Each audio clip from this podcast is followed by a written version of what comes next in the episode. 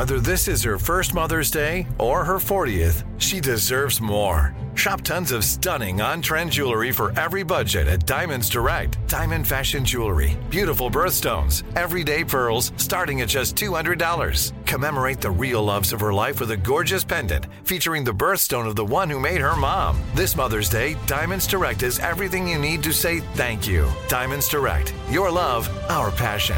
Online at diamondsdirect.com.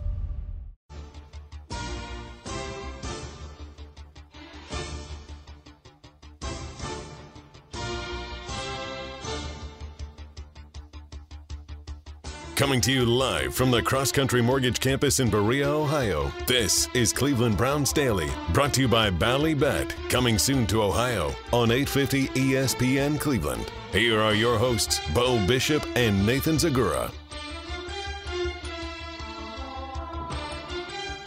Oh, let's do it live on a Thursday edition of Cleveland Browns Daily. I am merely Bo. He is the great Z. How you living today, buddy? Doing fine. Masters is underway. It is. That's always fun to see. I had it, it, took me a while to figure out how to get around and navigate to actually find it, but I found it on Paramount Plus, and so now I am soaking oh, it's it there? in. Yeah, Paramount Plus on Paramount Plus. If you got that app, you can watch it live right now. Watch Tiger just make a. I'm watch.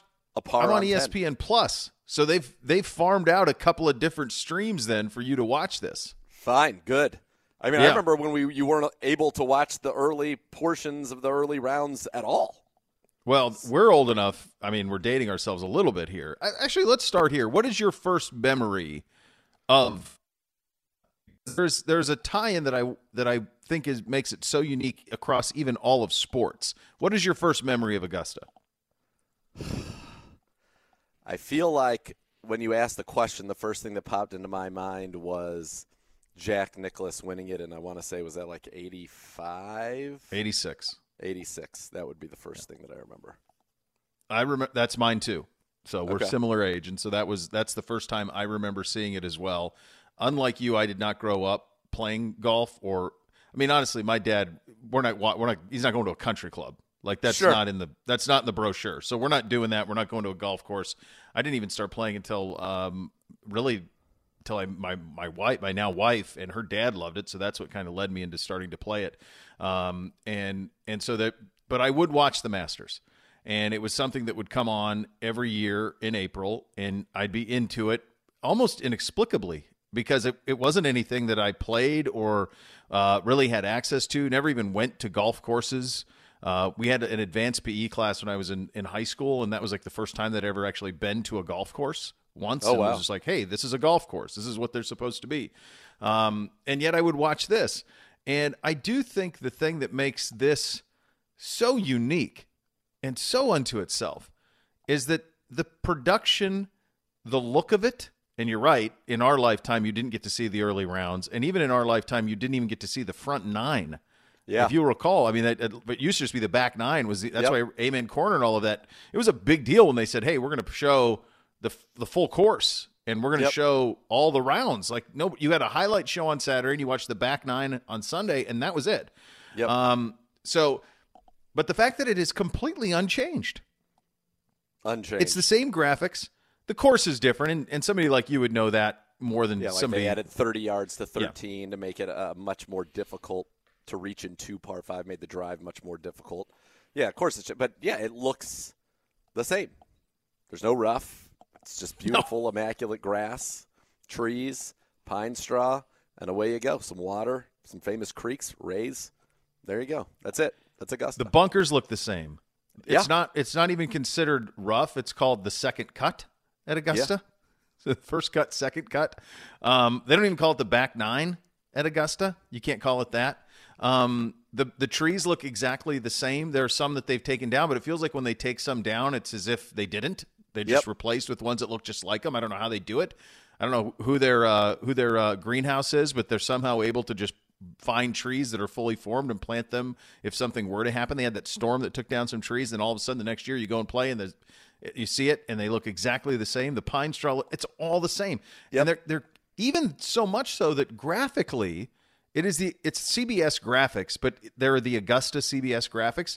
So I'm watching on ESPN Plus right now, and ESPN is using the CBS graphics because Augusta. That's what Paramount. you're using. Yep. They're not having it. Yep. Like they're they're keeping it. You, you you're gonna. This is what the graphics. It's all gonna look exactly the same. And I don't think that there is another example of that in sport, where nostalgia plays such a role. It's almost like you're stepping into a time warp every time yeah, you watch. which is so thing. cool about yeah, which is part of the thing that's so cool about Jon Rahm. By the way, after a double bogey on one, 33 on the front nine, three under after a was like double first bogey year- start. That was like the first year Tiger won it in '97. Didn't he get off to a really bad start? Shot and then 40 it? on the front nine. And as the the commentator I was listening before we uh, before I had to turn the volume off and and obviously do the show had said he shot a 40 on the front nine and he won by 100. So let's all just relax. and the guy's like, "Well, I'd like I think we're going to have to verify if he won by 100 or not." The guy's like, "You get the point. He dominated." Yes, he dominated. He lapped the. He absolutely Yeah. lapped the field. Um, yeah, it's it is a time capsule. It the the game has changed some. The guys hit it further. They've lengthened some holes. Um, but every other sport that we pay attention to, including the one that we spend the majority of our time talking about, the National Football League, the nostalgia can come and go. Uh, football is very much different. Even the way that it's presented, the way that it's sold, it's consistently yeah. evolved. It's changed um, dramatically, and nostalgia is still really powerful. You see that anytime uh, people get excited when you see a throwback uniform, or I mean, like when we wore the orange pants, everyone were all excited about the orange pants. When we unveiled the new old uniforms, people were all excited because it, there was the nostalgia to it. It looked. There's a reason you and I like anytime there's a uniform redesign. We're like, man, creamsicles, wear them. Wear those Broncos with the blue hats. Like that's the power of nostalgia. It's potent. Um, but most sports don't have to or don't attempt to stay in the same spot the way this one does, for good and bad. Yes, and and I think that that's part of the charm of it, right? And there are obviously some things that are are not as progressive about Augusta, but Sure. it, it's what's it's it's cool. The I was saying uh, earlier today, it's it's the one tournament that's the same every single year. And while the U.S. Open is our national championship, it really feels to me like Augusta is the one. Like to me, the. British Open, the Open, I should say, and Augusta are the two. there those are my two favorite, and even at the British Open or the Open Championship, and there's on the Rota. There's a rotation of courses. This is Augusta National. It's the only major championship played at the same course every single year, and it's awesome. It's awesome. It's so green, just incredible green. You mentioned the the the Open. That well, that that's that is the other. And while those courses change, they do all look similar. Yes. So it, I think there's You know there's when it's such the val- Open. Yes, you know you know that it's the Open. As soon as you turn it on, it looks different. Um, and I, I think that there is while those courses are all very different, and to the expert eye would be maybe extraordinarily different.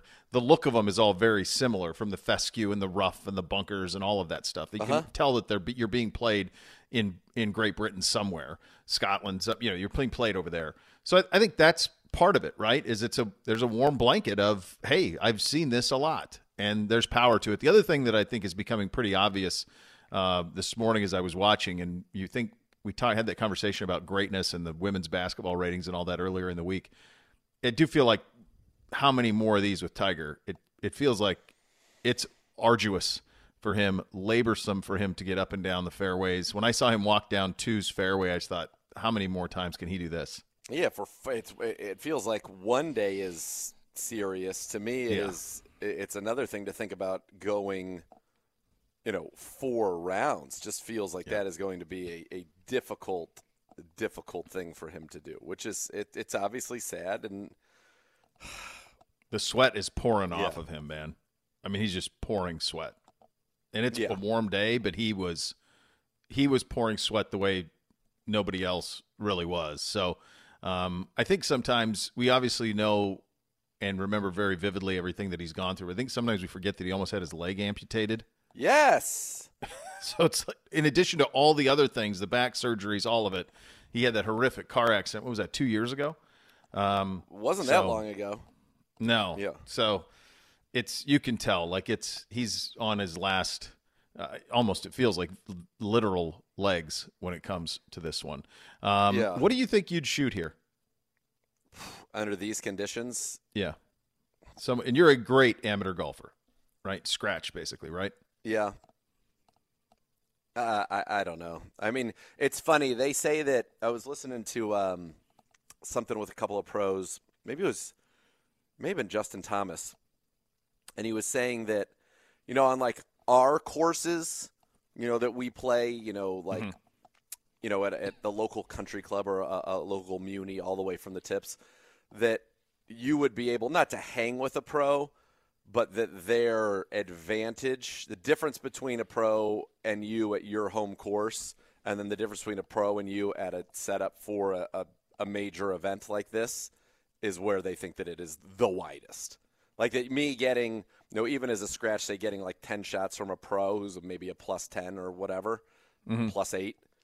I have a chance at my home course, and I have no chance here. So the feeling like I'd be I think I'd probably be pretty pumped. You're talking ball into the hole, legit, yep. legit, legit I playing. I think I'd be pretty pumped to shoot 90. Honestly, like that's how hard it is. That's what I don't think people realize. That's why I wanted to ask the question. Yeah, because I think some people think like if you're scratched that you should be able to shoot 80, 80 84, 82, something like that. I mean, maybe, maybe I could. could be in the 80s. I feel like I'll make some pars, but you're going to make so many more doubles than you're used to making. When you're at my handicap playing at, at like my course or a lot of the course I play at, I never make doubles. I mean, it right. is rare, rare, rare that I make a double. Right. I'm going to make a ton of doubles here just because I'm not going to hit every green. And then, you know, I get a chip and a bad, so I'm good at three putt. Like, I'm just going to make a bunch of doubles. Now, I could par any hole. I could birdie in one of these holes. Mm-hmm. But I'm going to make numbers that I'm not accustomed to making for sure. Yeah. Viktor Hovland, your leader, he's five under. Jon Rahm, as you mentioned, uh, the double off the start, but now is three under after going out in 33, um, and he is starting his back nine. I think the other thing that people don't realize about this course, and you are able to see it better now because of the quality of television, but how hilly it is. Yep. Mm-hmm. Um, I've not been there. Uh, you've not been there either, right? Same. No. Anybody I've talked to who has says the thing that is striking is how is the topography of the place. Yep. The hill, it's, I mean, massive ups and downs, hook lies, slice lies, the ball below your feet. Difficult, difficult stuff. And then, you know, you're off by a few feet. It's going to run forever in some direction. And I think that, yeah, that's that's the thing about it. Like at St. Andrews, that's the one place where I know that if if I'm playing in the British Open, for example, that's the one course I know that I can go out there because I've done it. That I know I could go out there. There's nothing they can do to it that makes it any different, really, for a major. Yeah, like I know that. So you there, played it from the tips that that you were available that were available to you. There were yeah. a few holes where there were tees because we played right for the women's British, where you could see that there were other tee boxes. But I mean, close to it, like there's just there isn't much more land on a lot of these holes. You know what I mean? Like it's just right. That's just the way that it is. Like I know there, I know I could shoot in the 70s if I played well, shoot in the 80s. Like I, yeah. I, because I've done it. So, yeah. but this is I, I've never seen this place. I have no idea. It, it's one of those that would be a lot of fun to see. I just think I don't think people realize where they've put the tees on these courses for the pros how difficult it is how difficult now 13 is hitting through that chute. And then not only that, you're hitting shots. You know, I play, or, you know, somebody who's a decently long hitter. I'm not a long hitter like these guys. I'd be one of the shortest hitters on the tour. But you're used to hitting at your course a 450 yard hole. If you hit it, you know, 290, 300, you're used to hitting a, a, a nine iron or a wedge into those holes. Mm-hmm it's not like that there. Like you're going to be hitting so many long irons or hybrids into holes that you're used to hitting wedges into. Yeah. Which means your ability to control where it lands on the green, your ability to control where you are near the hole, all of those things, and your ability to just hit it straight consistently is significantly different. Yeah. And then factor in the fact that there's if you were actually in the tournament crowds and all of that. And the chipping, all of it. Yeah. yeah, it's nuts. The short game stuff is crazy. I've played um I have and I'm terrible, but I have played Muirfield um, a couple of weeks, ten days, week before the Memorial tournament. Yeah, and have to they make you play in that in the media event. They make you play. I want to say all of the par. They switch it. Sometimes it's all the par threes. Sometimes it's all the par fours. Sometimes it's all the par fives. From you have to play a certain number of holes from the tips. Yeah, and they kind of rotate it. And you just have what you notice playing at a place like that. And even I've played with I played with Jack Nicklaus a couple few holes there. Jack Nicklaus Jr. played with a lot of great great players there. But if you don't hit fairways and greens, you have no chance at a place no. like that. Now that's not an issue here because you don't have rough uh, right. uh, that you can't get out of. Um, but you have to be able to hit those targets, and if you if you can or if you miss them, to your point, the difference between hitting a five iron and a nine iron is, or a hybrid, however you want to play it, um, is just a tremendous thing. It's yeah, Tiger's not immense. make it. Tiger's not going to make it, man. No, he hit that way out right, and it was not looking good. You could tell that on number eleven there. But I'm like, the one thing I do well is strike the ball. I hit a lot of fairways and greens, so I think that that would help me. But still, I, I, I'm not under any illusions that I could go out there and even reasonably, like, Yeah. uh, I would be last, dead last. Yeah. And I feel I'm comfortable with that. It's funny to say that it's the course that is the least accessible, least touchable, and you're most familiar with because we've seen Totally. it so much. Yeah. It's such an odd thing, what it is. Uh, it is a mailbag Thursday edition of the program. Tweet your questions at Nathan Zegura. Use the hashtag AskCBD at two Oh, they're tweeting him to me. Yeah, they're tweeting them to you. You're on it. Oh. It- You you got it. And I mean, I think this opens up a whole new list of possibilities. Yeah, bring With it on. this- Let's go. This going directly to you. I mean, that he's got this at two thirty. Gibbe does, but I mean, quite honestly, we could do this at two ten and just go fifty minutes of mailbag. I mean, If you guys want to, play. you come up with good stuff. Let's do it. I'm happy to do it. I'm not. you get that you get that going there uh, from an NFL perspective. Again, all quiet on the NFL front. I didn't see anything What- this morning that. What do you mean? Did- Tim Boyle just signed uh, with the Jets, who was with Aaron Rodgers with the Packers, and is now they're getting uh, closer. reunited with Hackett. Yeah, Do you think it's what is which comes first, Rodgers or Lamar? I either think Lamar's playing at this point. I'm convinced Lamar's playing for the Ravens or not playing. So That's where I am with him. I I, I don't know when that comes. To, I would have to think Aaron Rodgers would be the answer, but who the heck knows? Would any of those teams go into the draft? Wouldn't all of them want to know where they stood by the draft? I would you got I would think you would want to. Packers, Jets, Ravens. Wouldn't Yeah. you all want to know what you're doing before you go to the draft? yeah, I just keep you- coming back to that. I mean, we're three weeks from the draft. No, it's two two weeks. No, it's the end of the end of the month. Three weeks. Three weeks from the draft. Three weeks from today is the Three from tonight. Yeah. Yeah, and you think about. I mean, to me, like both of there's just too many. I can't speak to how smart you know the Jets are. Historically, they haven't been. The Ravens have been very, very bright. I just doesn't seem to me like they're an organization that would go into the draft without knowing who their quarterback is.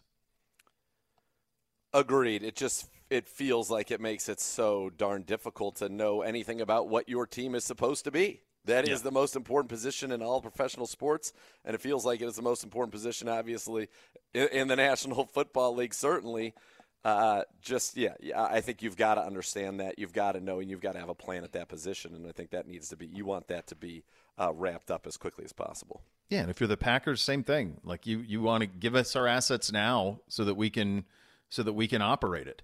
Um, do you think there is? And I saw someone this morning kind of float this about with the Lamar stuff that um, a prospective team that would want to pursue him would want to wait till after the draft, so it wouldn't be this year's number one pick that would be taken. So, so that's possible, right? That's a po- that's a possibility uh, on the Lamar front, but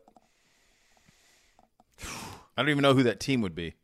it, it again, it goes back to the things that we've been talking about a lot with it. him, and that is, yes, Lamar Jackson is a special quarterback. Yes, he is a special player, but given what his biggest asset is, which is his running and his ability to make plays out of structure, the fact that we've seen him be injured two years in a row, the fact that we all know in the National Football League that is a declining asset for a quarterback, Yeah. and that his his liability is his ability to win from the pocket consistently, which, as we know, is not a declining asset in a quarterback, and in fact, the most important asset a quarterback possesses to winning Super Bowls. That it feels like yeah, I know he's way better than most quarterbacks, but I don't know that I can actually win a Super Bowl with him. And I think that's what you're seeing. And that can all be true. He can be one of the 10 best quarterbacks in the league, but also be somebody because of what makes him one of the 10 best quarterbacks in the league, somebody that you don't really look at as this is my ticket to the Super Bowl, especially in what I consider to be a real golden age of quarterback play, especially in the American Football Conference. I also think the other part of that, and we've talked about this before, is NFL teams are no longer interested in being in the middle class or even the upper middle class. You either Yeah. want to be at the bottom and starting open. That's why, like the Kyler situation, is so interesting to me. Like, will they try to move him if there's value? Would they try to move him? Because the rest of their roster looks like they're trying to move him. Um, but you don't want to be in the middle, and Yep. so you're either a team that you want to at least be able to convince yourself if things go your way, you can win the Super Bowl, or you get rid of everybody and you start over and you try to time it to when some of these other guys move on, you're in position to to make a run at it and get lucky at quarterback. I mean, the NFL middle class as we used to know it, there were there are a lot of organizations in this league 10 years ago that were thrilled to go 10 and 6, win the division. I mean, the Bengals are the best example with Dalton. Totally Dalton. Yep. The Dalton Bengals. That's the best example of it. I mean, they they were never going to win a Super Bowl with Andy Dalton ever, um, but they won the division a lot. They made the playoffs a lot, and that was fine. That was that was what that organization was more than happy to be able to do. Um, I feel like there's less and less teams that are that are willing to do that now. That there's it's either it's an all or nothing more approach. Yeah, I think you're exactly right about that. I think that is that's the way. I mean, look, you've got to get into the dance consistently to have a chance to win it. But I think you're right. The the notion that we're fine to go now ten and seven every year and but and never win a playoff game. Now, I do think there are certain situations where you can do well with a quarterback that's not in the top ten. Now that would be the Kyle Shanahan situation, right? I mean, Jim well, that's the thing with Lamar, isn't it? Is he's if he went to the NFC, well, he makes the playoffs for sure. Then he's a yep. playoff team for sure. And then like, I don't understand mix. why. I don't understand why a team like Atlanta. Oh my goodness! Did you see Schauffele almost drop that from I over did, the bunker? Yeah. How did that not go in? I don't know. It's one it's more defying revolution. gravity. Half a revolution. It really uh, is. That's crazy. I thought that was going in for sure. Um, I, that's why I don't understand why these NFC teams don't want it. Because in the N, look, in the AFC, I just don't believe you're going through the gauntlet of quarterbacks you have to go through with you're Lamar not. Jackson as your quarterback because his game script has to be, I think, fairly specific. You know, on a consistent basis. Can he win a game where he comes from behind? Yes, we've seen it. I think on a Monday night game a few years ago. I recall that. Uh, but for the most part, that's where you, you need a kind of a particular game flow. I don't think that that is something that matters as much in the NFC because you get into the dance, you get in the Super Bowl, a ball here, a ball bounce there, yes. a turnover here. Like you can win a game, but to do it, have that happen four times like it would need to going through the AFC, I don't see it. In the NFC, maybe. I mean, there's really, you know, maybe. I mean, Jalen Hurts just did it. And I think Jalen Hurts showed last year that he is a better pocket passer than Lamar Jackson. He's also physically built differently, as we've talked about, with his ability to, you know, the squatting and all those things yeah. that he does. And then they also went out, they got him one of the premier veteran receivers in the league, a first round wide receiver in DeVonta Smith. They've got yeah, Goedert. They got they have a great offensive line. They run like as Greg Cosell told me at the combine, they only ran like five concepts. They just ran them really well. That's why, like, if, if you put him on 49ers, they could win the Super Bowl. Yes. For yes. sure.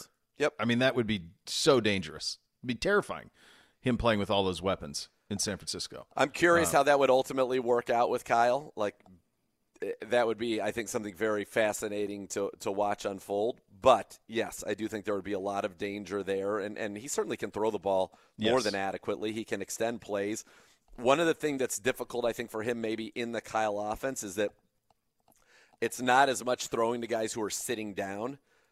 When you look at Lamar, Lamar's very good throwing verticals, and he's very good at throwing to guys sitting down in zones. That's really yeah. he's good. When you have to run, like throwing the deep dig to a guy sprinting on that deep over, which is a staple of the Kyle offense, that's not necessarily where he throws the ball the best. The slants, that's not where he throws the ball the best. So it, it would be an interesting fit but I don't know ultimately how well that would work out. I think, look, I think you put them on that team, they're the favorites to win the NFC.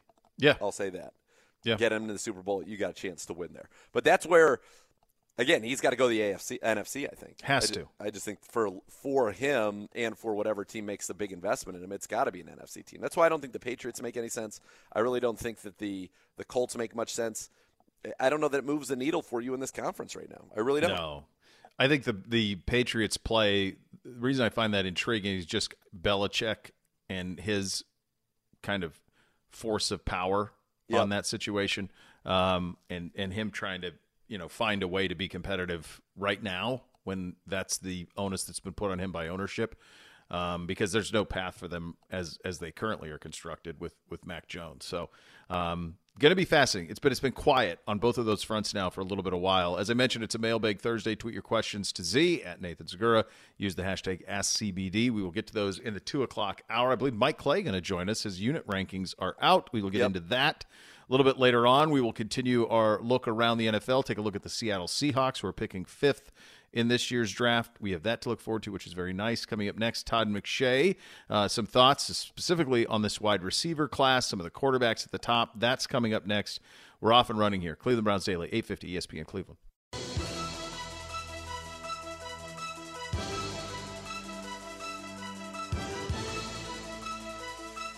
Cleveland Browns Daily brought to you by Ballybet. Coming soon to Ohio on 850 ESPN Cleveland.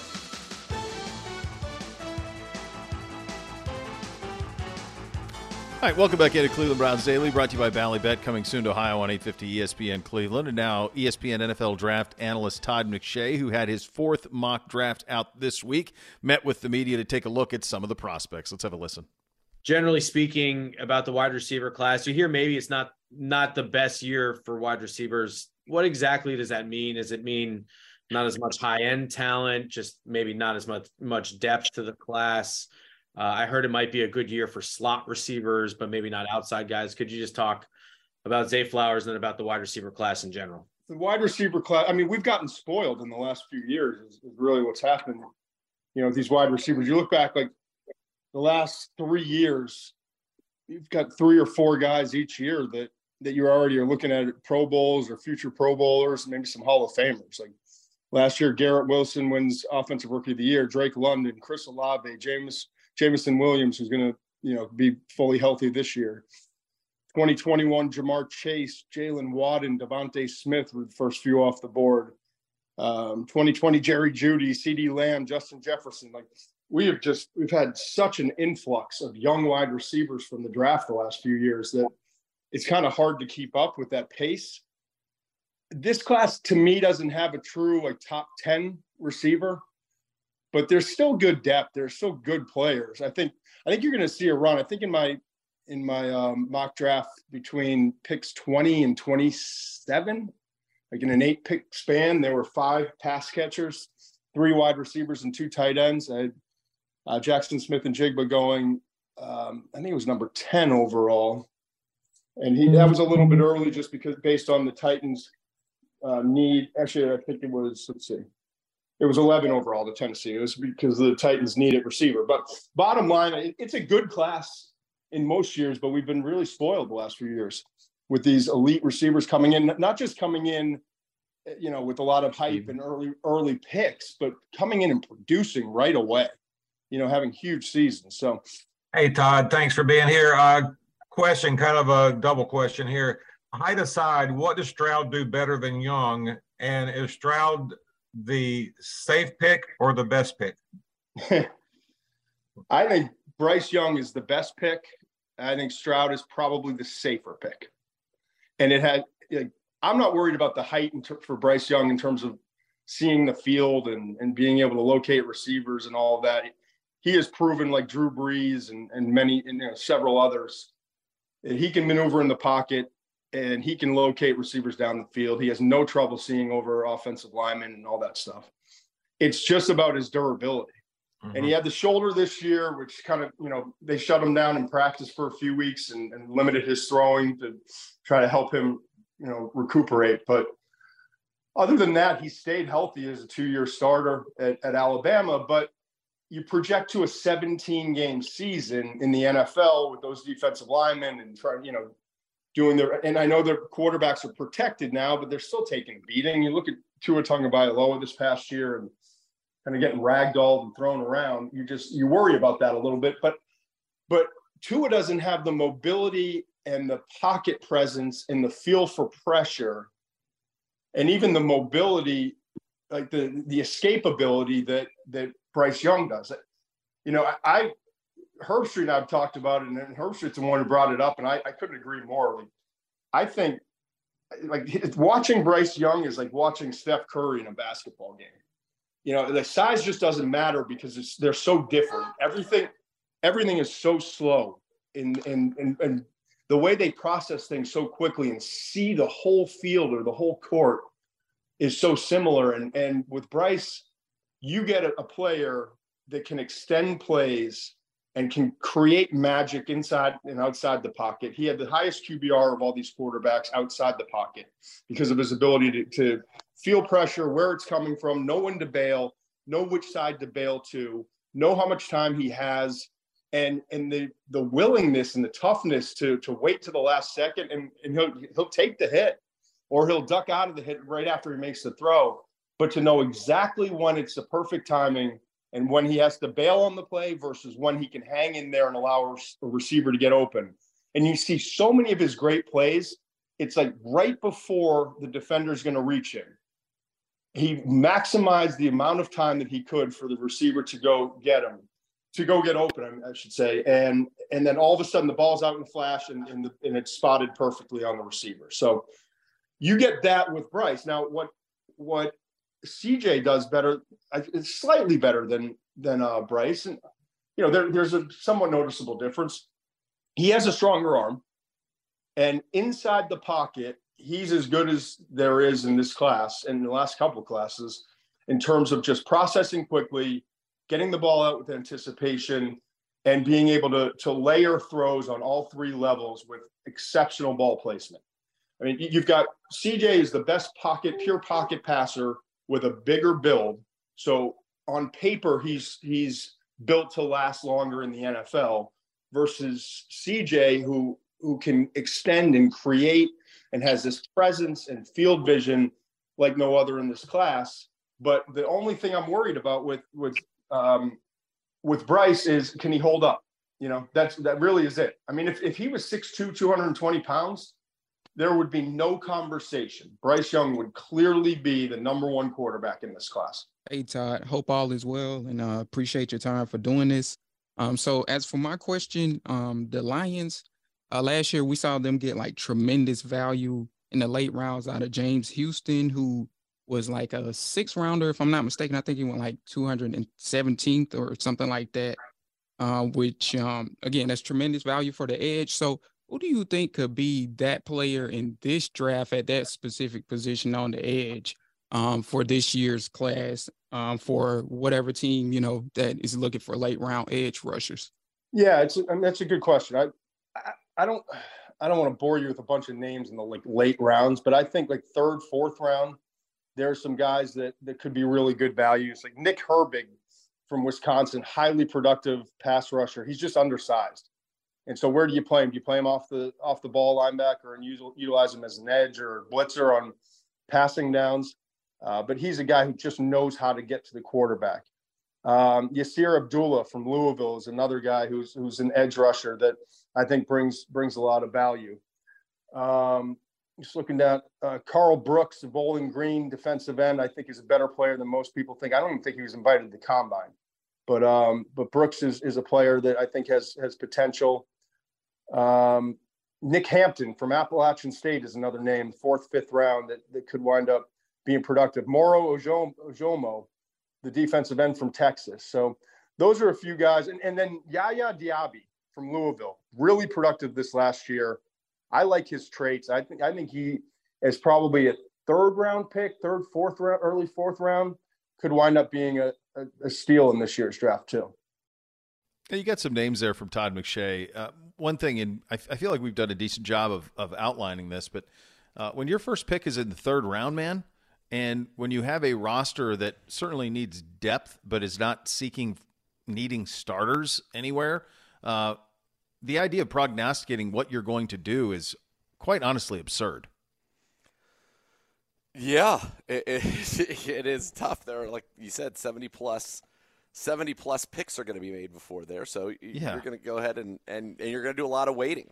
And you can go through, this isn't one where, and maybe they will. I'm sure they're going to go through a bunch of simulations and whatnot, but it's going to be a lot more difficult to do your simulations and figure out, you know, who could be there and whatnot because it's just, there's such a variance, especially amongst the 32 teams after you get out of maybe the top 15 to 20 prospects. That's just the way that it is every single year. And so there could be somebody the Browns have a second round grade on that's there for them in the third round. There could be nobody. So we'll just have to, from the draft standpoint, the good news is we have a team that we could go play with and compete with right now. We're going to probably trade a lot of those picks into the future, uh, but we're also going to be able to, you know, go ahead and, and, you know, add some guys in. But like I said, for the most part, you know, the Browns are in a good spot. This is a team that is definitely ready to go compete right now and, and a team that has, you know, its starting lineup. We'll see. It's going to be hard to make the 53 for these rookies. So you're in a pretty good spot. You don't need all those picks, but yeah, this draft is going to be out hoping to find, you know, MJ Emerson, Perrion Yep. Winfrey, Cade York at types in the third, fourth, fifth round, and that's it. That's what it's going to be about. Yep, that's exactly what it's going to be about. One of the teams that we thought a year ago at this time, based on what they did at the quarterback position, would be in position to draft a quarterback number one and would need to is the Seattle Seahawks. They don't. They still could, but they don't need to. They did not tank. Far from it. In fact, their highest pick isn't even their own. It's the one they got from Denver. Uh, we will get into the Seahawks as we continue to look at every team around the league before the draft. That's coming up next. You listen to Cleveland Browns Daily, brought to you by Ballybet, coming soon to Ohio on 850 ESPN Cleveland.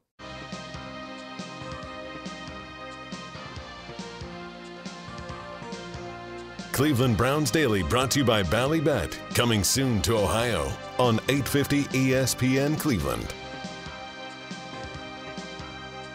All right, welcome back into Cleveland Browns Daily. Taking a look at the Seattle Seahawks today. They have two picks in the first round of this year's NFL draft. Most of us, certainly I thought their first pick would be their own. They're picking fifth. It is not their own. It's from Denver, as that trade was one that they won pretty decisively. Uh, they are picking at five. They are picking at 20. They got a absolutely stunning, shocking season out of Geno Smith. They had a phenomenal draft last year. Absolutely star studded, phenomenal draft. They have a chance to add to it. They could go quarterback, they could go in a lot of different ways. And Z, they're also in a division that's become pretty attainable, other than the, the, the 49ers at the top. And even the 49ers are a team that they got to make sure they have a quarterback. No, you're right. The, the 49ers, we don't know who's playing quarterback for them yet. Geno Smith, as you mentioned, Pro Bowler last year, 4,282 yards, 70% completions, 30 touchdowns, 11 picks, quarterback rating of 100.9. An incredible season for him. They rewarded him with a nice contract this offseason, so he is back with the, the team. They've got two excellent receivers in Tyler Lockett and DK Metcalf. Uh, and, and those two guys, both of them have the ability, you know, really to stretch the field. They both have the ability to make big plays, and, and both have the ability to be Pro Bowl type, thousand plus yard uh, wide receivers. And so you've got all the kind of the elements that you need. Kenneth Walker last year was a thousand yard running back for them. They've got him back coming off of 1,050 yards, nine touchdowns. I mentioned Metcalf and I mentioned uh, Tyler Lockett. Lockett last year, 1,033 and nine. Metcalf, 1,048 and six. They also had a nice season as from our guy Marquise Goodwin, who is with us now. 387 and 4 from him. Noah Fant, the tight end they acquired, 50 for 486 and 4. So it's a team with some talent on offense. You mentioned that in that division, they're obviously very much in the mix because it really feels like right now it's the Niners and then maybe the Seahawks. The Rams Yeah. certainly aren't there, and neither are the Cardinals. So they feel like a playoff team. They have the ability to add a lot of talent to their roster in the draft, as you mentioned, with those two first round picks. So far this offseason, in terms of their moves, uh, they beefed up the defense. All of their additions, other than one guard center Evan Brown on a one year deal, they're all on the defense. Two defensive tackles, Dre'Mont Jones on a three year deal, Jarran Reed back to Seattle on a two year deal. They got Bobby Wagner and Devin Bush at linebackers, and they got a very good safety in Julian Love, who played for the Giants a year ago. Their losses, not really a ton. Cody Barton, uh, the linebacker, he heads to Washington. They lost two of their running backs, Penny and Homer, but Kenneth Walker, it's his show now. Uh, Johnathan Abram to New Orleans, Goodwin to us, Ryan Neal to Tampa, but they, they addressed a lot of those things. And then, as we said, they kept, you know, Geno Smith, who they thought was probably one of the most important things, and let some of their defensive tackles go. That's why they signed the other ones. But it's a team that I think is is pretty ready to compete, uh, and a team that it- it's got weapons on offense. It's got a quarterback who played, like we said, at a very high level last year. The question is, what what can this defense be? But as you mentioned, a great draft last year uh, in terms of you know getting Tariq Woolen, who turned out to be you know probably the second best rookie corner uh, in the league. So yeah, they're in they're in a pretty good spot. It's it's really interesting from their standpoint because not only do they have uh, all as you're going, two things jumped out as me as you're kind of going through the outline of it all. Number one, Bobby Wagner left there because he was going to go someplace where he could go contend for a championship, and now he's back. So that that part jumps out to you that they're for they're much closer along, and it makes sense, and it's home for him. So that makes all the sense in the world. The other thing is, as you were as you're going through this, I mean, my goodness, they're they got four starters out of the 2022 draft off a good team.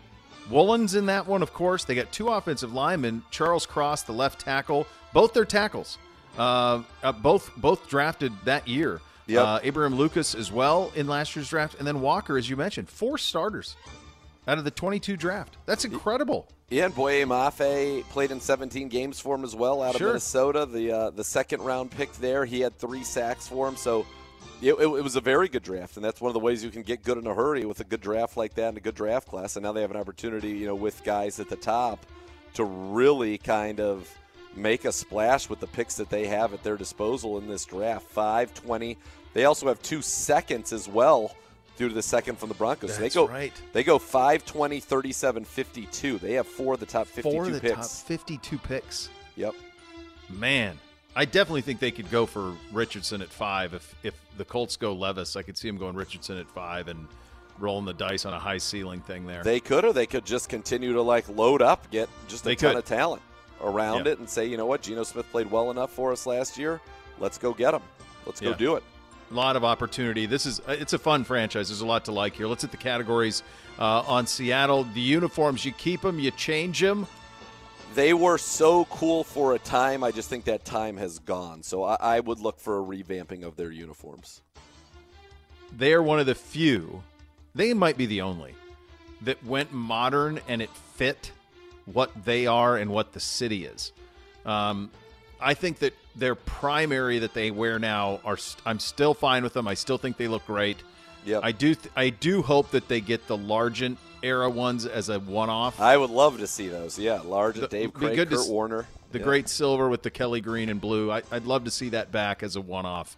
I um, would be. I'm. I want them to get rid of the highlighter ones. Yeah, I think those are those are, done. terrible. I think the grays are still good. I, Yeah. I've always liked they're all gray, uh, and the blues and the whites are both fine. I think that you could maybe tweak off of those, but yes, I agree with you. Have that throwback and that helmet. The Gotta gray helmet is with that Seahawk is is so great. And they need to bring back the song "The Seahawk Wave." It was a tremendous song. was yeah yeah. My They, dad used to play in a Pedro's in a, uh Strat-O-Matic league, and we were the Seahawks one year when I was a kid, and we had this like record. And I, when somebody would come over to our house when he was the home team, and they would play, uh, you know, and stuff, and I would I'd be there, and I had a little record player, and I'd play the Seahawk Wave whenever he scored a touchdown. It was awesome. you were you were always his biggest fan, Yeah, and all he did was try to put a yoke on you. Just the he s- did put a tightest yoke, on me. By the way, would you'd be surprised to know how many people have not even heard the phrase like under his yoke or even knew what a yoke was. They didn't know what it was, like you played Sad. the Oregon Trail. right? Come on, You've seen a yoke. you've seen a yoke. Yeah, You got to know what that is. come on. Uh, stadium, elite or not? Elite. Elite. Love it. Yeah. Yeah. Pelted by Skittles. That was pretty cool. The way that those, the way the sides go up, the sound reverberates back down, so it's loud. Awesome environment. Yeah, very good stadium. One of my favorite outdoor stadiums in the league. I was just going to say, if you were doing stadiums without ceilings on them, it's got to be t- tops or near the top Yes. of those. They designed it perfectly, um, aside from the fact of, of not putting a dome on it in Seattle, where it does rain a lot.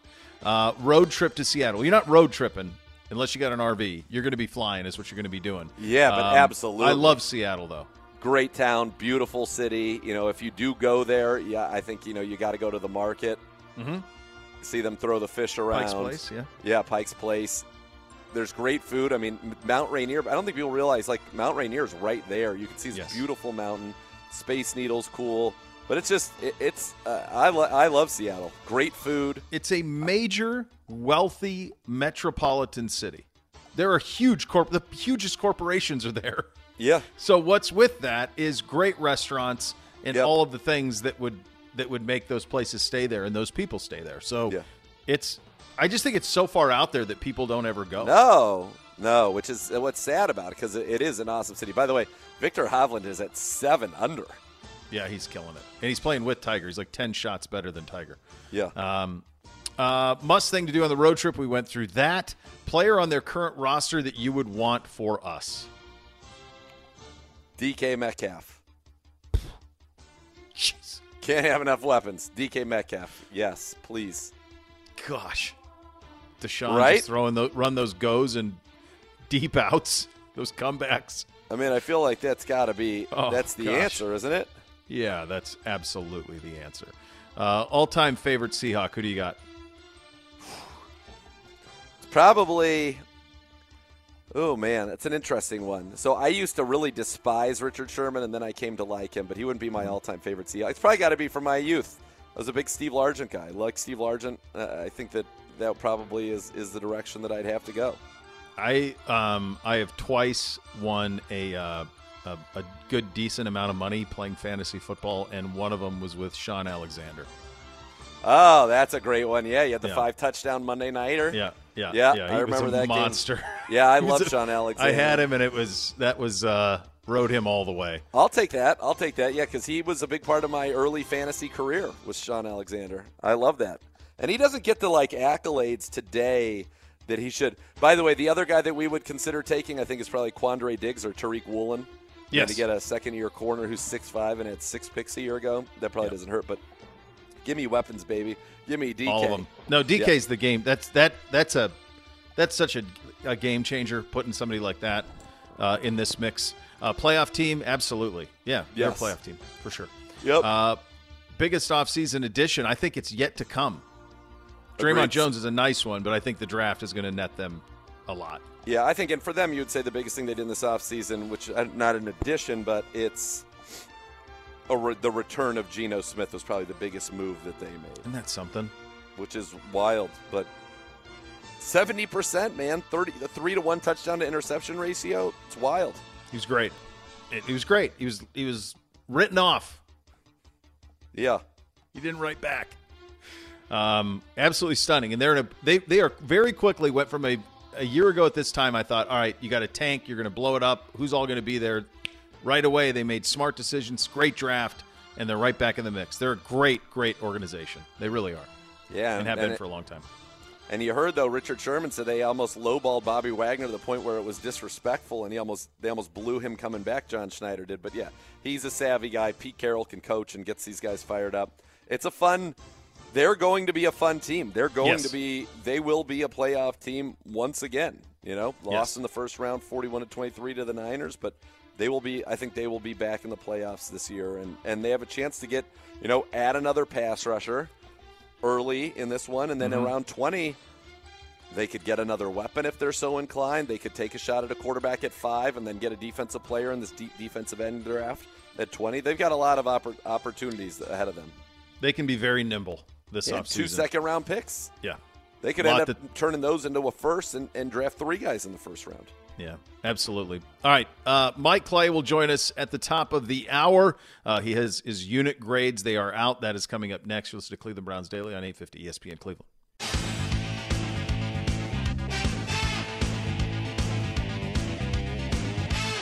Cleveland Browns Daily brought to you by Ballybet. Coming soon to Ohio on 850 ESPN Cleveland.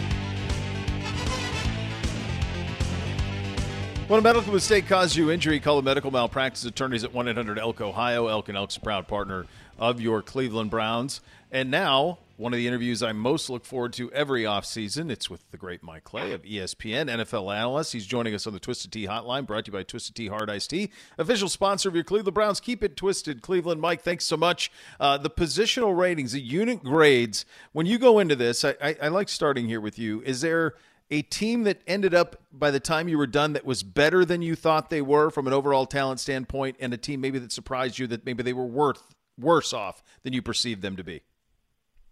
Yeah. So uh, first of all, appreciate you having me on. I think you like when I come on so much because I I'm usually positive about the Browns, right? Yeah. Which uh, You are, I'm, I'm not sure if that's been a I'm not sure if that's been a good thing or not, but uh, you know we're getting there. Slow progress over the, the past few years for uh, for the Browns. But uh, yeah, I mean to answer your question, uh, I think there were uh, probably a few teams that uh, that popped out. Um, you know, I think about a team like the Miami Dolphins who you know, I guess some people are going to be on that that bandwagon, but you know, a lot of attention in that division is on the Bills. But you look at the Miami defense, even before free agency, it looked pretty stacked. I mean, this is a team that you know was really good when Tua was healthy last year, and uh, if that defense now with Vic Fangio running the show, I mean, they have talent at all levels. Uh, if that does turn into an elite unit and Tua is healthy, the, the Miami Dolphins are going to be a real contender in the AFC, top to bottom, one of the, the best rosters there. So I think that's a team that stands out from that direction. Uh, on the other hand, maybe uh, a team like uh, the 49ers, you know, they for me they come out come out near the middle, uh, and there's two main reasons for that. First of all, the offensive line. Uh, maybe check out that depth chart. You might think of it as a, a strong unit, if not so much. I have it ranked pretty low. Trent Williams is a superstar, but otherwise a lot of question marks there. Keep in mind, um, McGlinchey left, right? He's in Denver now, so that's a problem. And obviously, uncertainty of quarterback. You know, they might open the season yep. next year with uh, Trey Lance or uh, Sam Darnold could be starting for them until until Brock Purdy gets healthy, and even when Brock Purdy gets healthy. I mean, you know, is he a sure thing? Uh, you know, he had a, he had a small sample of some pretty good play there, uh, but he's you know, he, if he kind of came back to earth, I don't think anyone would be shocked by that. So they're a team that I have some concerns with. Mike, when you go through this exercise, how does it feel when you're done with it to know that you got everything wrong about every team? well, I mean, look. I mean, based I'm, on your Twitter mentions, that's how that's what yeah. that's what it feels like. Yeah. Oh, yeah. I mean, look, I'm I'm honest. I come out and tell people that I'm biased against their favorite team, and I'm yep. biased against all 32 teams. So it is it is what it is. All kidding aside, it's I think it's awesome that you do this. You got the Browns uh, ninth overall, seventh on offense, thirteenth on defense. Uh, you know, when you look at this team, where do the strengths lie? And then the one question that I think a lot of Browns fans have is how could you know the running backs be not the top because of Nick Chubb? How much do you weigh so that people can understand your thought process? An entire room, and I would tell them anybody who's upset, go look at where the Vikings wide receivers are ranked, and they've got Justin Jefferson. So how do you kind of weigh uh-huh. kind of your process there?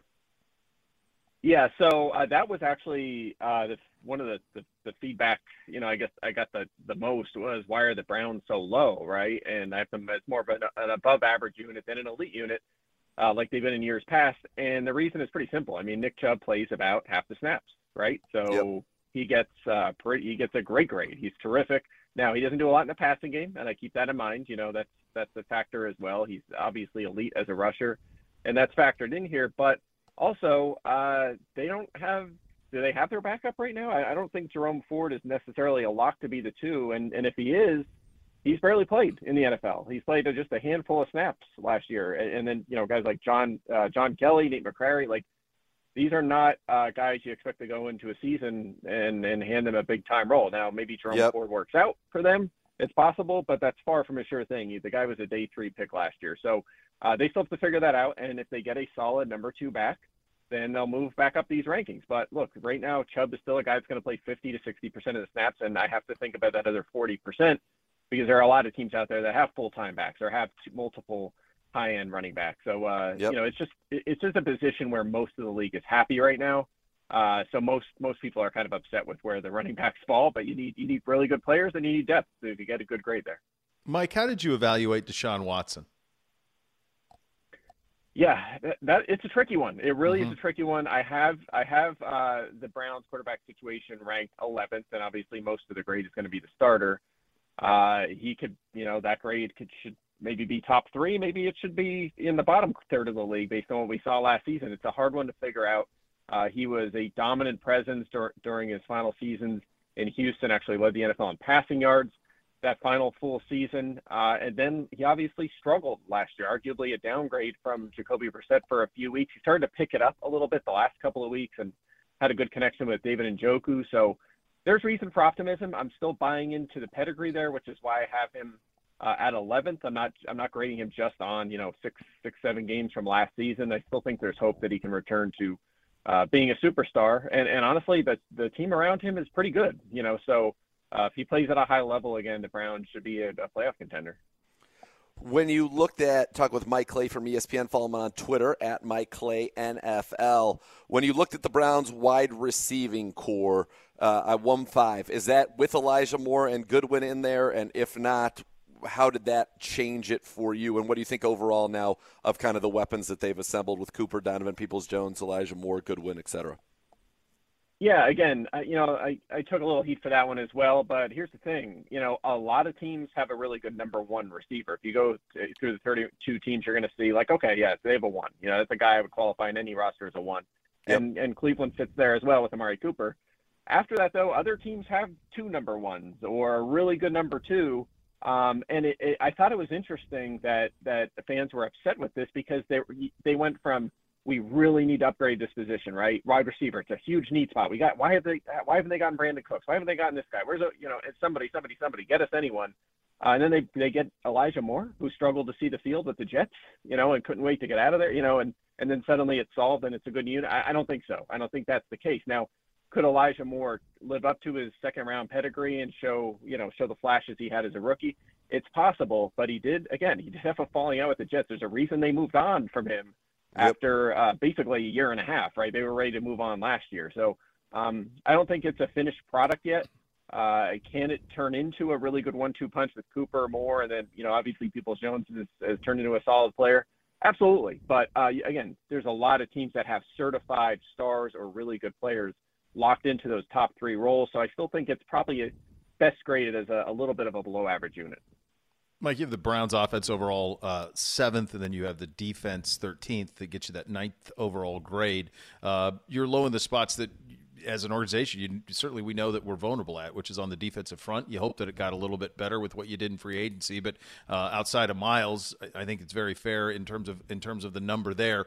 Um, I was a little bit surprised at the safety grade, maybe. What can you uh, speak to that a little bit in terms of because it felt like to us maybe that Delpit came on as the season went along. It was actually pretty dang good the last half of the season. Uh, what do you make of that safety room in Cleveland, which obviously you have a 1.3 out of out of four? Yeah, it's interesting. So safety, I feel like just a few years ago was a devalued position. You know, you saw guys like uh, Tre Boston, for example, just taking a one-year league minimum deal, and there were so many uh, intriguing free agent safeties just not getting much attention. And suddenly that has changed. Safeties become more valuable than ever. I feel like there's teams actually trying to get three good ones because they want one to play in the box and be, you know, basically a, a strong safety or a an off-ball linebacker who can cover tight ends and just be versatile, right? We're seeing a move toward that. So a lot of teams just have an extra, you know, a good third safety or good depth or more proven commodities at that position. So uh, when that something like that happens, if you don't have that depth or you don't have more proven players, then then you end up a little bit lower in the grades than than you probably than you probably think. So again, this is essentially a ranking one to 32, and because mm-hmm. they don't uh, because the position's so strong, they probably look uh, a little worse in the grade than they are. But also, one Thor- Thornhill really up and down, right? He came out so strong as a rookie, and then he really fell off and struggled to see the field, and then bounced back a bit last year. So um, I'm curious to see what we get out of him. You know, I do like Delpit too. Uh, you know, uh, like you said, kind of came on last year, was a full time player for them, so it could potentially yep. be a good one-two punch. But look, John Johnson was a guy that we thought was a superstar when he came to Cleveland, and that, that, didn't work out. So I, you know, and he he played better with the Rams than Thornhill did with the Chiefs. So I wouldn't consider Thornhill a sure thing to be a, you know, a star player for this defense. When you kind of look at the AFC, and obviously you have the Browns in a position to to make the playoffs in this conference, you know, what is it going to be? You know, that you think ultimately separates this team? It's loaded. You like the Dolphins. Obviously, they have the quarterback question, but you think about Burrow with the Bengals. You think about Allen with the Bills, Herbert with the Chargers, Mahomes with the Chiefs, Russ now with Sean Payton and the Broncos. If Aaron Rodgers actually ever gets traded, Aaron Rodgers to the Jets, Trevor Lawrence with the Jags, maybe Lamar Jackson with the Ravens. We don't know. But, I mean, that is an unbelievable group of quarterbacks. Would you say that this is ah. kind of a, a, golden age of quarterbacks in the American Football Conference? And, and what do you think is going to be the differentiator amongst these teams? Yeah, you uh, you kind of said it right. The AFC right now it's stacked. Cleveland, uh, we might be talking about NFC Championship hopes if they're in the NFC. It's totally the AFC is so yeah. loaded. Uh, it makes it it makes it really complicated. But uh, uh, you know, first of all, I think part of it is straight up, you know, health and luck. You know, uh, you know, we I guess we talk about it a lot, but really not about really the importance of just getting lucky in the health department. If you hold up, you're probably going to make the playoffs and be competitive. And then you have teams that are really good that just can't stay healthy and everything. So, you know, the wheels fall off and and and they're done for. So that's going to be a separator for some of these teams for sure. Um, and the other thing is the obvious one, which is which Deshaun Watson are we getting? Are we totally. getting the the superstar, the Pro Bowler, the All Pro from Houston? or are we getting the guy we saw down the stretch last season? You know, if I had to put money on it, I would lean toward the former, right? We know we know how this how good this guy is with both his arms and his leg, and they continue to improve the situation around him. The offensive line is still elite. There's a lot of reasons for optimism. So if he's a guy we're talking about on the MVP long list or even short list, then the Browns are going to be a, a legit contender in the AFC. Mike, let's take quarterback out of it because you said something on the importance that the league has put on safety that's changed a little bit. So take quarterback out of it. Of these unit rankings, which one cor- correlates most directly to success outside of quarterback? Mm-hmm. Yeah, so um, that's that's one of the tricky parts of this is not every position is treated equally, right? So if you look at the Yeah. total grade, it's not like running back and quarterback at the same grade. And and to your point, quarterback obviously is graded the most, almost 30% of it. And I use a variety of measurements to figure that out, including salary, right? You know, where people throw their money, where the owners throw their money, uh, kind of should correlate with the importance of those positions. So next in line would actually be offensive line. Uh, for me, you know, part of that is that it's five players, but also obviously having a, great offensive line is huge, and that's going to help the Browns grade here. And then uh, after that, you know, I'm looking at edge rusher and cornerback on the defensive side. Th- those are, you know, getting pressure obviously is huge, and, and being able to slow receivers is important, and and wide receiver as well. Wide receiver is a big uh, percent of the grade as well. Yeah. So I, I would call those the key positions for sure. Yeah, I think that's a falls in line with a lot of the general managers, right? You got to be able to throw it, and then on the defensive side, edge rushers, cornerbacks. Now, I guess safeties and and interior pass rushers have come on, but you got to be able to stop them from throwing it, and that's kind of where the league is having. I have one question for you here. If the Ravens were to lose Lamar Jackson, and, and right now this is one of the more befuddling situations in the league, not only in the mm-hmm. sense that you know they haven't been able to work something out, and I understand the arguments on both sides, Lamar's side as well as the Ravens side, but it feels to me like any team in the NFC should be running to get Lamar Jackson because, to your point that you made earlier, you drop him on the Falcons, they're probably the favorites in the NFC South. Uh, What do you make of Lamar Jackson situation? Number one, number two. If he were to come off the Ravens, what happens to that team? Ooh, they would plummet. Uh, you know, we you just listed off the reason why, which is that the AFC is loaded with most of the the best quarterbacks in the NFL, right? So if you take Lamar Jackson away and put in who? I mean, who's the starter? Are, they- are Right. they trading for one of them early picks and starting a rookie? And if they do that, they- they're not going to contend in the AFC. You know, rookie quarterbacks just it takes some time for them to develop. Usually it's year two. We saw that with Trevor Lawrence, obviously. We've seen it with Joe Burrow and Carson Wentz. I mean, you can go player after player after player. Usually it's not till year two until they can kind of move the needle for their team. Uh, so they'll plummet in these rankings. In fact, I already have the Browns with the better roster, and that's with Lamar Jackson on the team. So Yep. uh, I don't, I don't think the Ravens are right now, as the roster's constructed, in position to make the playoffs, which is a weird thing to say because uh, you know John Harbaugh is one of the best in the business, and you know he can take an average or below average team and get them contending. But uh, right now, I just don't know. They, they have some losses on defense too. You know the O line's good, but they have some skill position concerns, and, and the defense lost some players. They need to fill some voids. So, uh, not super pumped about Baltimore right now, especially because of just how loaded the uh, the AFC is. And again, yeah, if Lamar leaves, they'll they'll sink pretty far down in the ranks. And I notice you're not as high on the Steelers, although kind of middle of the pack overall, which isn't a bad thing. And they've got Mike Tomlin; they always find a way to have a winning record. What do you kind of make of that of this Steelers unit this year?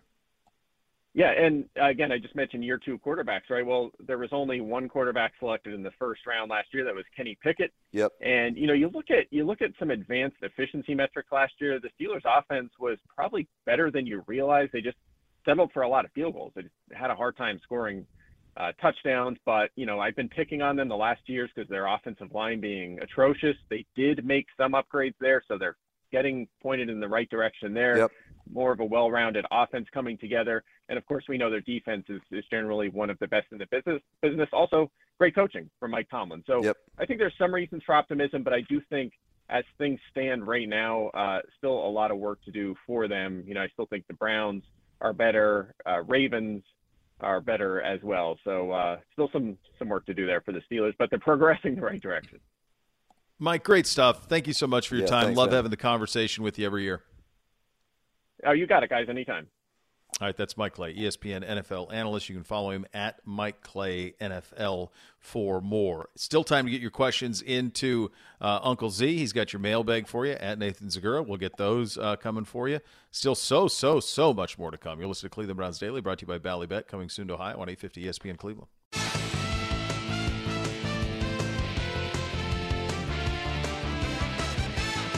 Cleveland Browns Daily brought to you by Ballybet, coming soon to Ohio on 850 ESPN Cleveland.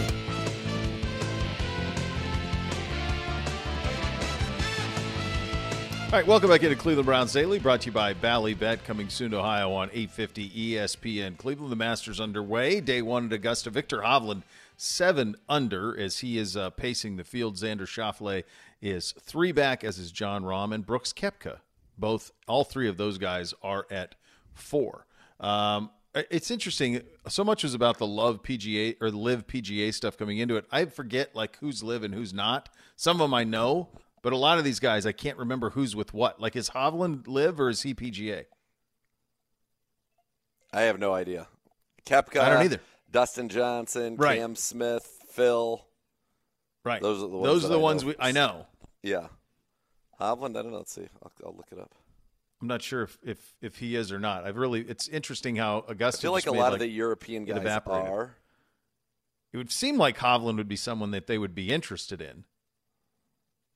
Yeah. Let me look. Um. Yeah, but he's on. He's on fire. Koepka's four under through four. Yeah. Well, he's through nine. No, he is not yet on LIV, Okay. Koepka's on the back nine now. He's but he's teeing off on refused to rule out a move to the LIV golf. That was in February. Yeah. I think Koepka was somebody. If you watched him yesterday in the par three, like he had a a kind of a feel to him of someone that was pretty serious about wanting to go win this. And he's one of the guys that there was some reporting last year that he was somebody that um, was maybe having regret in going, not in the checks that cash, but just in the lack of competitiveness and the um, the lack of stage.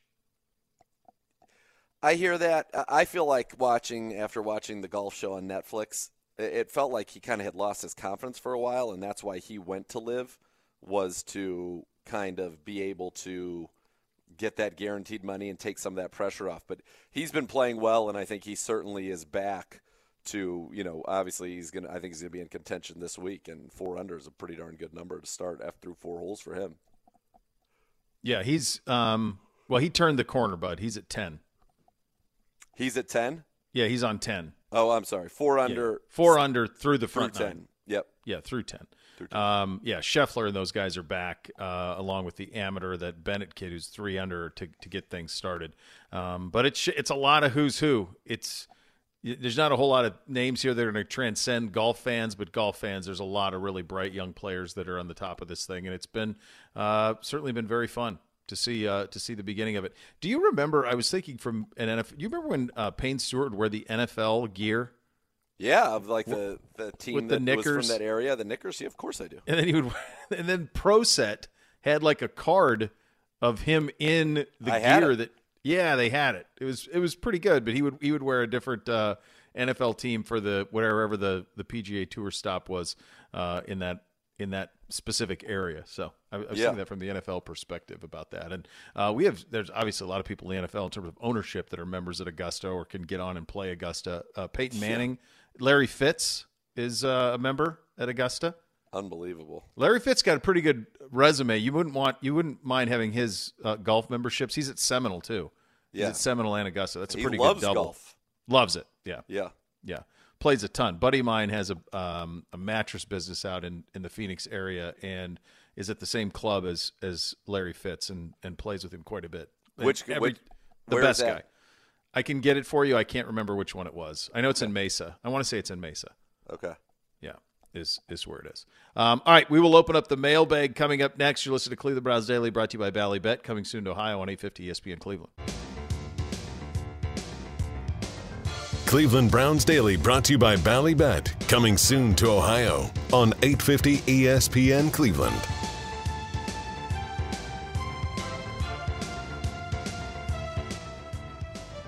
All right, welcome back into Cleveland Browns Daily on 850 ESPN Cleveland, brought to you by Bally Bet. Uh, time for a little mailbag Thursday edition of the program. Dr. Z, the administrator. All right. This first one comes from David Cahoon or Cahoon. Hope I pronounced that right. Do you think AB, AB will trade back up into the draft? If so, what are some names that you would like to see him target? I, I do think we have a lot of picks, so I do think it's possible that we would move back into the second round. Um, as far as targets go, I think if Ojulari at the edge position fell somewhere they thought he was available, I think that if, you know, Downs from North Carolina, the receiver, somebody that maybe they'd be interested in, or if Hyatt from Tennessee fell, I think those are kind of guys that they could go make moves for. I think the thing that you can, as a fan, rest assured. Now the execution is sometimes can change, but it, but I think you can be rest assured of this. They will, AB will exhaust all opportunities to improve this roster through bold strokes if bold strokes are available to be made. Yep. So when you say would they trade up, I mean they have eight picks. If if there was a way to move up into the second round and get a guy they really wanted, then yeah, hundred percent they would. Yep. All right, this one from Jersey Dog 17. Can we get an exclusive interview with the Mrs. Hoff, the great Annie Thomas, so we can have some insight into the Hoff's presenter? Maybe. Yes. Why not? Love that. I would love that. Great idea. Uh, That's a fantastic. You hear that, Gibbe? You hear that, Gibbe? They're on the Inca Trail right now. Machu Picchu. They are on the Inca, Inca Trail. That's true. It is true. It's a, it's they're not done. Or they, was he texting you from it? He got like service for one second and was able to send out some texts and said that just that it's been tough and that it's been the most beautiful place that he's ever been, up above the clouds, and they're just loving it. That's awesome. Very Yeah. good. Good old- she she is. A, they do a podcast together too. Her and the Hawk. Yeah. Oh yeah. So yeah, very good. She's a media star. All right. Um, and then here's one I just have to address because Okay. so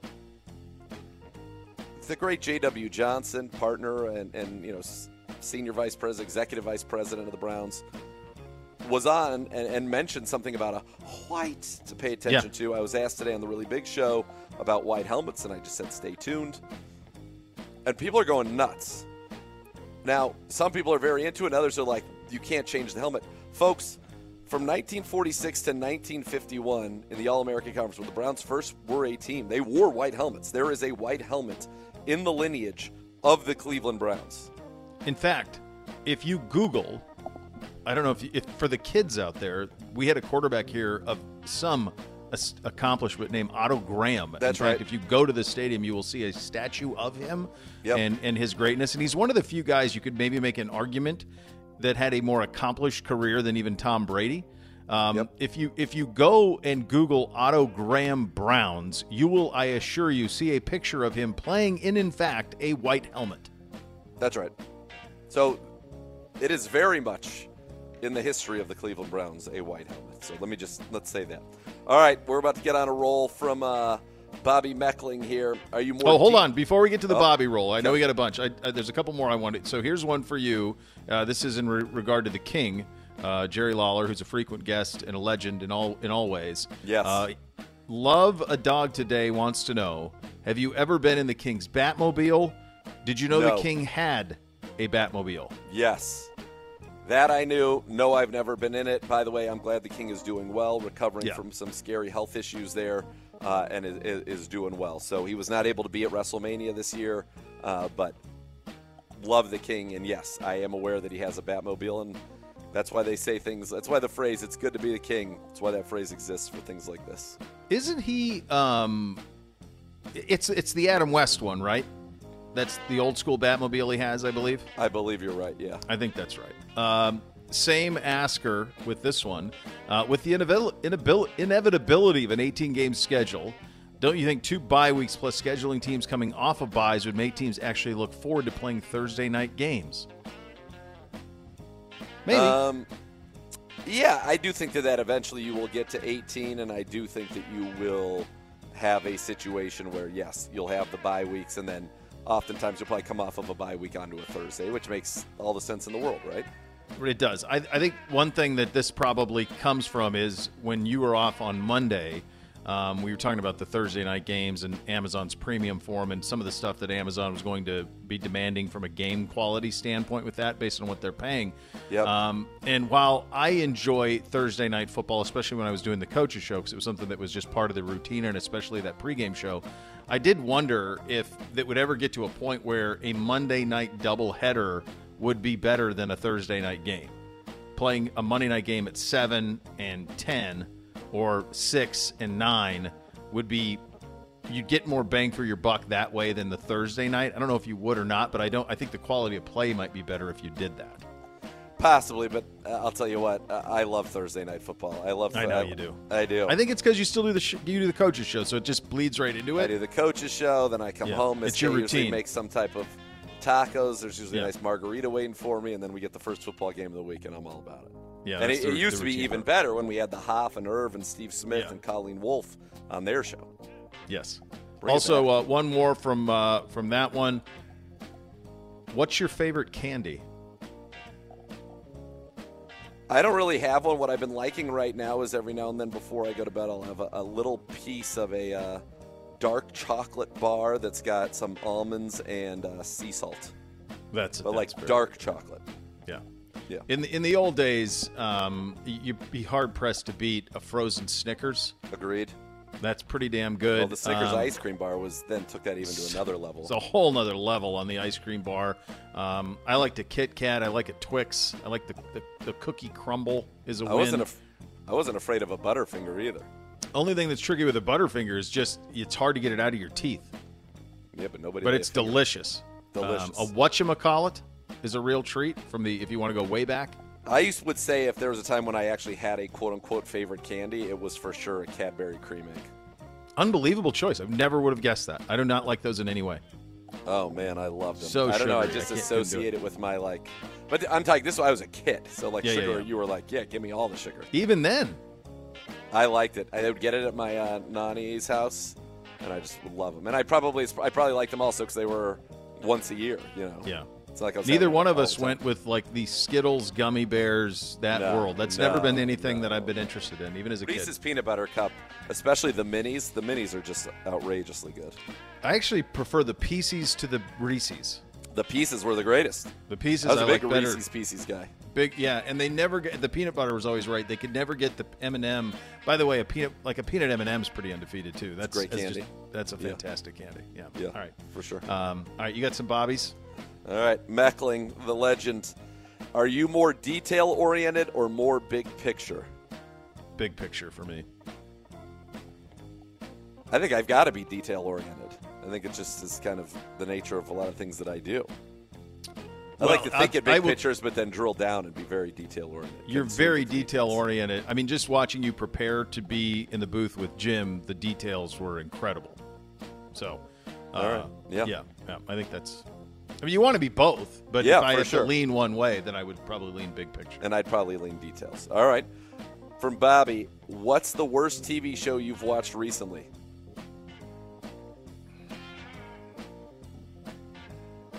Well, I mean, I'm gonna just t- I'll change the change it a little bit.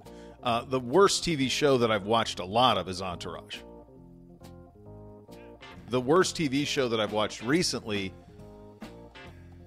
Trying to think of one that like somebody said you got to watch this and then it didn't take. I'll give you a hot take while you're pont- pontificating. Go ahead. The last season of Yellowstone. Yeah, I still enjoyed it even though it was Totally, but it was terrible. Yeah, yeah, it was. It was really, really bad. I'm trying to, but in terms of something that I just watched once and was like, yeah, no, I'm good. That that rarely happens. That doesn't happen. Yeah, that doesn't no, happen. No. That the last season of Yellowstone was off the rails for sure. Yeah. Uh, but there still were enough enjoyable moments. it's great. was two or three scenes an hour that I was that kept bringing you back. It's Um, great, but it's but, yeah. objectively, it was. It was bad. It was bad. It was really, really bad. Don't tell Drew. All right. Cats or dogs? Defend your stance. Dogs. Easy. I mean, the fact that somebody would have to defend that is crazy to me. And I'm allergic to cats. And I think that they're evil. And they will suck Yep. the life out of your mouth. Everybody knows it. They're the worst. Um, absolutely, I'm allergic to them. You can. What's Me too. You remember when we would always talk about uh, Baker and the receivers, and we'd always use trust. Yeah. You cannot trust a cat, man. No. You cannot trust a cat. There's a reason that when you like have a kid, if for those of you who don't have kids yet, one of the things they will ask you as you're preparing for your first child is they'll say, "Do you have a cat?" And the reason they ask you that is because a cat will kill your baby. Kill it. That's right. It'll go right over that thing where it sucks the life out. Did you see the movie Stephen King? Check it out. No. Yeah, Also, those things are the worst. I would say Doctor Evil would have been a much better villain had he had a dog. I think that that was probably the most hateable thing about Doctor Evil is that he had Mr. Bigglesworth. Mr. Bigglesworth. that hairless cat. Yeah. What a zip. Oof, awful. Awful. All right. Uh, do you believe in ghosts? No. I do. I think I do. I, think I Yeah. believe in ghosts. I certainly believe in aliens. 100%. Yes, for sure. Other life elsewhere, 100%. Yeah. Ghosts. eh. Best Gibbe story that he wouldn't want you to tell. I think those would have to come from Gibbe because he subtly drops insane factoids and we don't even know the stories yet. I was detained That is going to have to come from him without question. Also, the most embarrassing Gibby things he's done on the air. Yeah. I mean, I mean, he like, did yeah. Wednesday night taped Wednesday on night the tapes. air. I mean, he it's fought. He fought for it. Tiger was- back to back birdies, by the way, one over. Let's, go. Let's go. Get to even, baby. Get to even. Make the cut. Play the weekend. Let's go. Um, no, I mean the Wednesday night taped is all time. For the new listeners, Gibbe vehemently, stubbornly, One hundred percent, emphatically, definitively, emphatically, yes, was convinced convinced that Saturday Night Live was taped on Wednesday night. he didn't really have an answer for how stuff would make it in the news that happened that day, that Saturday. But he said he didn't care. He knows for a fact it was taped on Wednesday. Yes. And somewhere there that exchange whenever this whenever this carnation of this program ends, that Never. will be That's our crowning moment. That's the moment right there. Not not being a, you know, top 10 podcast in the world on the on the Odell uh, Odell Beckham trade. Uh, not the various things we've navigated, but Winters. oh my god. The that that's it. Wednesday that night was tapes. it. Wednesday night taped. Yeah. That's the operation. We should play that every now and then. Like we should just play that whole segment every. I'd love to. Yeah. Yeah, I agree. Nick saying Entourage is fantastic, one of the best shows ever. Nick, it sucks. I'm sorry. I love you. I love you, but you're not a serious person. In the words of Logan Roy. I love you, but you're not a serious person. I love it. Uh, do you call someone to vent your anger or spend time alone thinking it through? Absolutely. I love to vent. Big venter. I enjoy the, the venting. And I like being a sounding board to others' ventings. I think it, it's helpful. Yeah, I um I guess if the question is about do I do do I vent to the person who I'm angry at? No, no, No. of course. Not. I I still think I'm probably more of a alone contemplate. I never I don't rarely get I don't think I rarely get it takes a lot. If you have a grievance there, though, sometimes A you call grievance, up a for sure. compatriot and you say, hey, No question. what's the deal? That's what I think yes. he's talking about. Yes. Yes, that happens. You and I do that frequently. Mostly Yes. about giving. Dog, dog, give it. Wednesday night taped. What are you going to do? You got to. If you could have a lifetime supply of anything, what would it be? Well, I think you know, certainly Money. money would be nice. Money. Yeah. It's just to take that off of the equation. You and I could go have, uh, you know, our Bighorn residence. We could set up OF. We could do a lot of things if Yeah. we had unlimited supply of money. Yeah. That's that solves a lot of the problems. Forrest Gump, one less thing to worry about. One less thing to worry about. That's all. If, Right. if you take that out and you take out like being practical, you know, where you would say something that costs you a lot that you have to buy all the time, then what's that answer? all the, of wine, food and wine. Which one specifically? Probably that. It would be pretty cool to have a endless supply of high, high end wine. Yeah, that would be great. great wine. Sure. Although you Fine. can have a great bottle of wine. There's a lot of great bottles of wine. I can get that, but 50 like if you think of what you spend the most money, like if all of a sudden I never had to spend another cent on groceries for the rest of my life, Yeah. I feel like that would be the savings of that would be immense. Yes. Yeah. Yeah. Groceries would be a pretty remarkable. Here's another one I wouldn't mind having: a lifetime supply of of, of free travel. lifetime supply of private Like plane use. private plane use, yeah. Incredible. That yeah, would that be, would be yeah. an That's free. Yeah, I'm in on that. Yeah. Yeah. Yeah. Um, how Got many close? maybe one more. How many close friends is ideal? I think you can have a handful of, of like truly close friends. I think you could have a, a, a tight circle like that. You got the right number. Five. Yeah. That's the number, somewhere around there, and then everybody else is close acquaintances. Yes. And then beyond, then acquaintances, and all of that. You can I will say this: you can have too many close friends. Yes. That's real. Yes. That's true. Uh, favorite quote from a wrestling promo. I used to love uh, back in the day. The Rock was going to wrestle an I Quit match against Mankind, and he said, "There's something about this situation that really befuddles The Rock," and I always thought that was hilarious. I don't know why it just tickled me. And then now, of course, recently I fall in love with. Well, how about it? How do you? How is the answer to this question for you anything other than champion's prerogative? Champions prerogative. Oh, you're right. Yep. I mean, that's it. Hold this belt. Ooh, yeah. Nope. Sorry, kid. Changed my mind. Champions prerogative. Yeah. The boys still Bootsy still uses that all the time Because you he should. It's saying it. unbelievable. It's unbelievable. It's great. By the way, this guy says, prerogative. wasn't the Stephen King movie about a little troll that sucked the life out of the girl and the cat saved her? No way. I don't know. I, I have no point. I, I can't. I don't know about that. I was never a horror movie guy, so I, I didn't see any anything with cats saving Kind of people a or troll trolls or It's anything. called or- Cat's Eye, apparently. Cat's Eye? No That's it. point of reference on that, Nick. I've never even heard of that movie. I'm talking about crazy Pet Sematary. Don't cats do terrible things in Pet Sematary? You can't trust a cat, man. No way. I'm out anyway. Yeah, no, no. There's there's just there's no There's a way. movie about a crazy killer cat called Uninvited. Yeah, No thanks. there it is. Goes on a killing spree. Exactly. Can't trust them. No. No chance. So much Don't more to want it. You listen to Cleveland Browns Daily, brought to you by Ballybet, coming soon to Ohio on 850 ESPN Cleveland.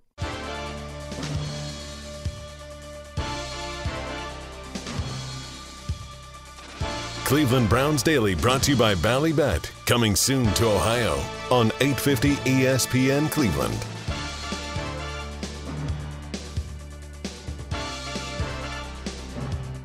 All right, Masters leaderboard. Viktor Hovland, your leader still. He is seven under. Xander Schauffele is at five. He's joined at five by Adam Scott, former champion with an eagle on 15.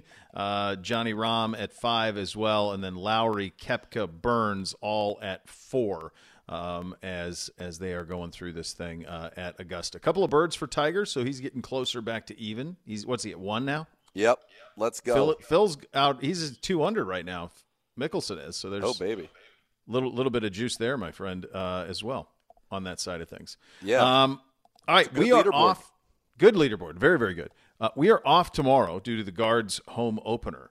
So uh, Go Guards. happy Easter, everybody. Go Guards, get it done. Keep it locked here on 850 ESPN Cleveland. They're going to take care of you appropriately and get you set uh, for really one of the special days on the calendar here uh, in Northeast Ohio, the home opener of the Guardians. So enjoy that. Have a great, happy holiday weekend. For those that participate, we will be back on Monday.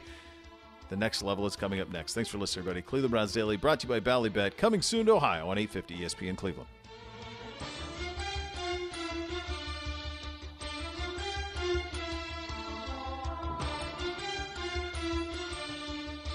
You've been listening to Cleveland Browns Daily, a production of the Cleveland Browns and 850 ESPN Cleveland.